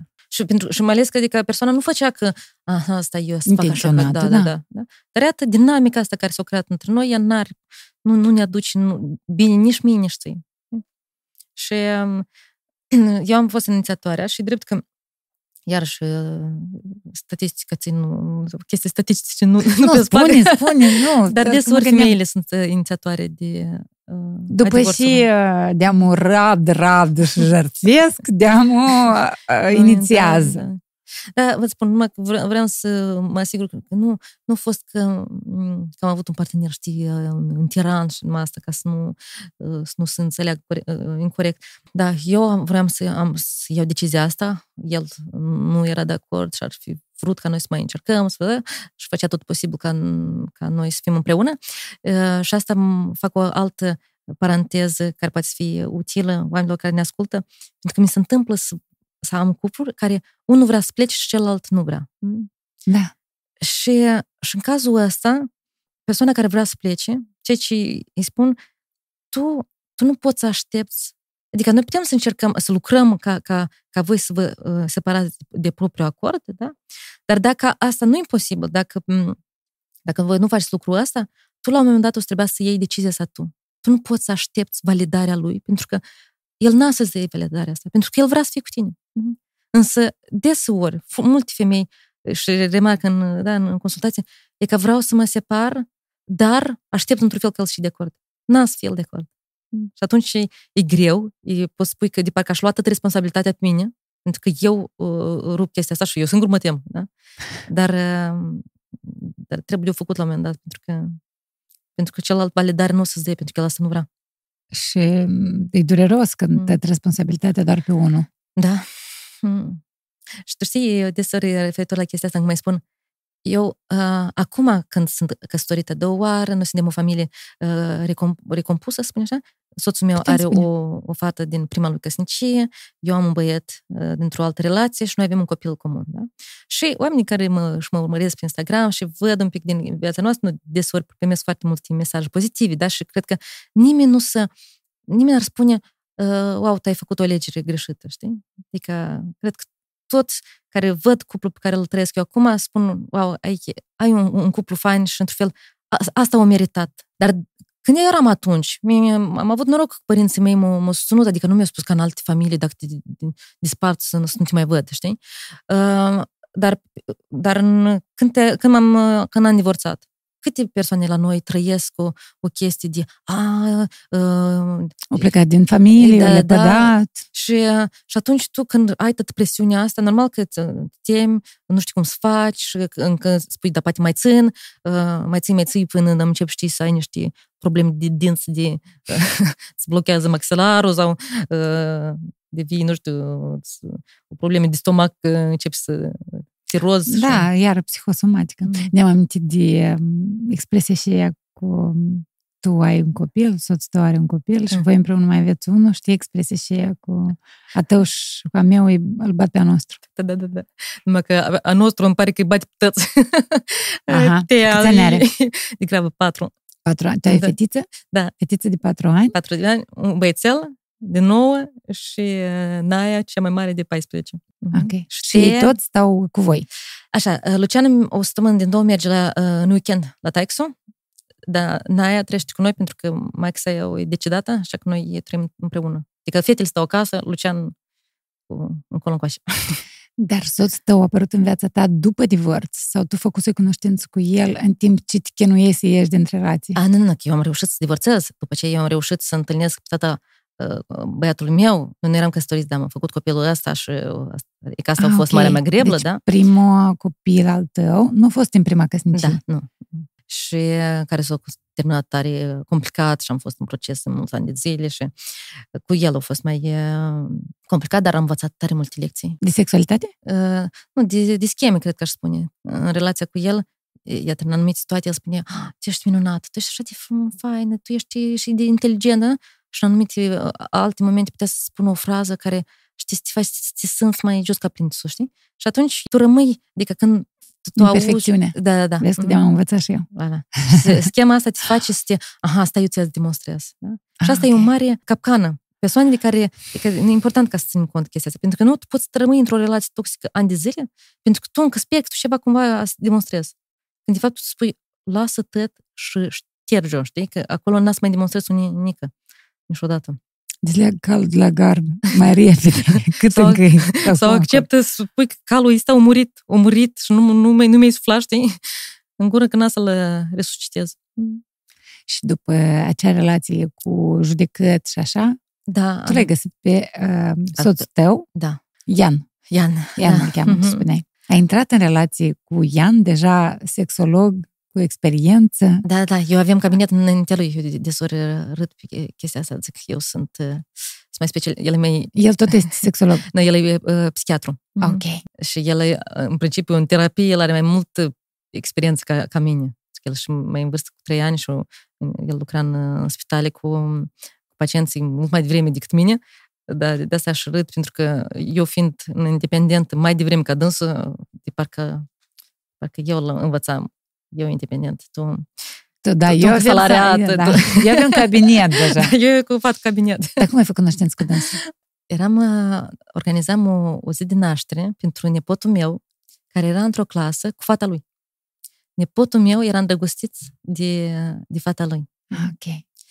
Și noi am invitat la naștere și eu țin minte, eu eram îmbrăcat într-un împirat și eram o blondă, așa. El credea de fapt că eu sunt blondă, că după asta când ne-am întâlnit mai târziu la o cafea, el s-a așteptat ca să vină eu în variantă blondă. El nu s-a prins. Și țin minte ce am remarcat sau ce m-a impresionat cel mai mult în asta era vocea. Adică când l-am auzit, el are voce foarte calmă, foarte liniștită, așa, știi, parcă te notiza zoleacă. Și am spus, mai dacă omul ăsta cu vocea asta nu e un om bun, asta nu înțeleg nici în lumea asta. Înseamnă că, știi, psiholog de mine... Deci așezat, vorbește rar. Foarte liniștit, așa, are o voce foarte calmă, știi? Lucruri care le-ai învățat din greble și le-ai dus în relația cu Ian. Din studii mai mult, nu din greble, să valorizez, să spun lucrurile. Vezi un lucru pozitiv, spune. Noi foarte des și mult asta ne spunem că e că apreciază, fain, asta te-ai făcut. 3-5 lucruri pozitive, asta ar fi trebuit să fie la noi, știi, la ordine de zile, da. Serios? Și tot vreau să fac asta. E și ai să vezi tu, e că fă o vreme și după aceea vezi relația ta cum se schimbă. Pentru că atunci când noi spunem 3-5 lucruri pozitive... 5 lucruri pe zi pozitive. Da. De dimineață până seara ai o grămadă de timp. Da. Poți să-i spui la telefon dacă nu e acasă. Să scrii și un mesaj sau o chestie mi-a plăcut. Nu știu. Dar să fie adevărat. Da. Că dacă ești fățarnic, să simți. Da, e drept. Deci aba faci. Și n-ajută la nimic. Da. Sau femeilor le spun, sau bărbaților, valorizați ce-au făcut. Desori bărbații la noi fac complimente cum femeile arată. Ok, fain, bun, dar e important să... Cred că femeile foarte mult apreciază când partenerii lor văd ceea ce au văzut, ce ele au făcut. Te-am observat că ai, nu știu, ai reluat, ai făcut tema pe acasă cu copilul, da? Sau mersi pentru că ceea ce au făcut ea, cred că în termen de punctaj e mai mare pentru ea decât să-i spui, nu știu, ești frumoasă. Deci, secretul. Nu vedem numai partea goală a paharului. Și noi de multe ori cerșim complimente. Dar și noi observăm că am făcut curat în casă. Dacă, uite, dacă în situația asta nu-i spui, n-ai observat că am făcut curat în casă, dar spui, și am fost eu azi de mălădeață că am făcut curat în casă. E diferența. Cum percepi tu? Adică dacă ți-i spune, dar tu nu ai observat că eu am făcut... Da, deodată îl critici. Da. Deodată faci un stop în întâmpinarea lui, în invitația lui de a face sex. Dar chiar și... Adică, tu te-ai uitat mai departe, știi? Adică, eu stau de vorbă cu un sexolog. Dar, eu raportez tot acolo. Dar deodată activă persoana, știi? Adică ea, înseamnă că femeia mea vrea că eu să-i fac un compliment pentru... El spune, ea îmi spune că eu n-am fost bun pentru că eu n-am văzut asta. E că el asta aude, știi? Da, Și atunci el ori o să minimizeze, ori să spună, fiar tu înșepi, în orice caz, tot ce vrei să facă, numai să spună, da, ai dreptate, tare fain, mersi mult că ai făcut. Când de fapt asta ai fi vrut. Tu asta ai vrut. Să fii concret și spui, deci tu nu ești indirect și începi să-mi zici, deci nici n-ai văzut măcar că am făcut în casă. Dar zici, eu chiar sunt foarte bravă că am făcut în casă. Ești de acord? Eu când formulez așa, bărbătătării nu e de acord. Ies și ca glumiță. Și este o parte și de adevăr. În orice caz, nu o să fii luat drept. Dar eu să-ți spun ce am făcut eu azi. S-a început, știi? Adică, gata, ping-pongul e lansat, știi? Tu ai avut nevoie ca să-ți facă un compliment, el a auzit că tu i-ai spus că el nu e bun, când de fapt nu era cazul, nu asta vrei să transmiți, și începe să spună, dar eu? Și apoi, dar tu, dar eu. Seara în pat nu mai ajungem. Da. Poate el încă mai ajunge, dar tu, parcă nu. De ce spun chestia asta? Pentru că sunt mulți bărbați care au dorință de a face sex când sunt stresați. Adică cât mai mult. Poate să ai presiune, poate și făcând sex o să permită să se relaxeze. Da. Dar la femeie e deseori invers. Adică dacă eu sunt stresat, eu nu am chef. Știi? Nu funcționează. Da. De asta spuneam că el poate încă să mai ajungă în pat, dar tu nu. Pentru că dacă ține stresul ăsta și ping-pongul ăsta te-o stresat, tu nu așa ai. Te-o jignit mai cu seamă. Absolut n-a să ai chef. Hai să venim cu recomandări, sfaturi. Emily Nagoski a scris o carte, în română i-a fost adusă Arta sexualității. Și e tare faină. Tare faină, bineînțeles, scrisă și cred că ar explica multe lucruri, oamenii ar înțelege mai bine despre cum funcționează ei. Asta e o carte și... Arta sexualității. Da. Emily Nagoski. Și este, și hai, dacă am vorbit atât despre scheme, să vorbim despre sfătul și cartea lui Jeffrey Young. Stai că am unii o scăpă. Je réinvente ma vie. Eu reinventează-ți viața sau îmi reinventez viața. Eventual îți spun, poate o scrim în... Ok, în descriere, da. Ok. Acolo tot despre scheme. Traducere în română? Este în română, este în română. Precis. Okay. Și la mine în highlights, în cărți, se găsește și acolo. La filme te uiți? Da, normal. Filme. Acum recent m-am uitat la asta, Arhitectul, în franceză era L'architecte de l'amour, Arhitectul pe Netflix Dragostei, dar de fapt în engleză e How to build a sex room, cum să construiesc un sex room. Tare fain. Și 8 episoade. E serial. Da, e un arhitect care merge la diferite cupluri și în funcție de nevoile lor le construiește o cameră special pentru sexualitatea lor. Și așa, e nostimă și faină că trebuie să aibă la vreo 60 de ani și faptul că au ales o femeie mai în vârstă, zic că a fost tare faină. Știi, că să ieșim un pic chiar, știi, credințele astea că sex fac numai... Da, la 40 nu aș scăta, eu ți-am spus expresia asta, eu chiar cădeam în asta. Spune că noi, la 60, important ca noi, la 60, după 60, cel mai important că... După vârsta asta, pentru noi sexualitatea e mai importantă decât la 20. Deci, după 50-60, sexualitatea e mai importantă decât la 20. Da, eu așa văd lucrurile, pentru că, de ce? Adică un cuplu la vârsta asta, care au o viață sexuală, eu simt că ei sunt vii, că ei trăiesc, că ei sutili. Sunt... Sutili, da. Și sutili și sunt activi. Și...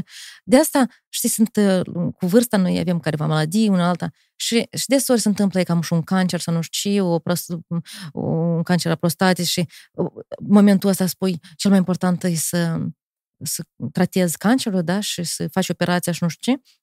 Și după asta se trezește lumea, spune, stai, ok, am trecut peste cancerul ăsta, dar eu nu mai am o viață sexuală. Și nimic despre asta nu ne-a spus. Și de parcă tot așa. Deci asta e mai important, am mai ajuns la 60, care-i treaba, știi?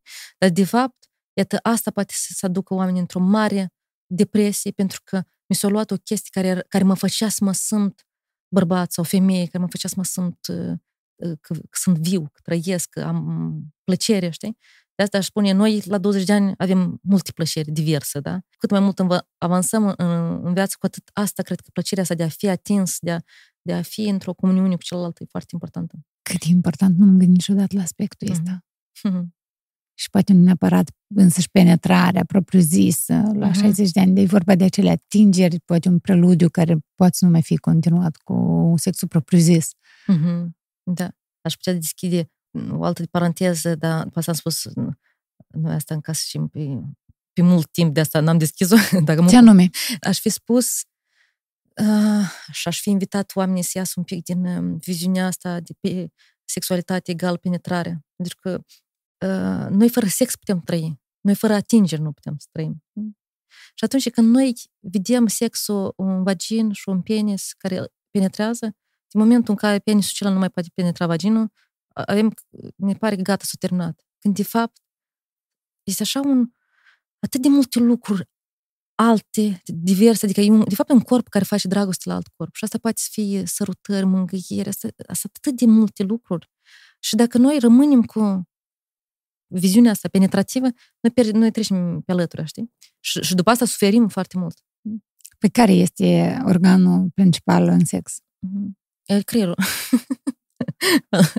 Așa că dacă... Poți să ai un penis cât de mare vrei tu, cât de tare vrei tu și vaginul nu știu de care vrei. Da. Dar dacă nu-i conectat și nu-i pus în priză...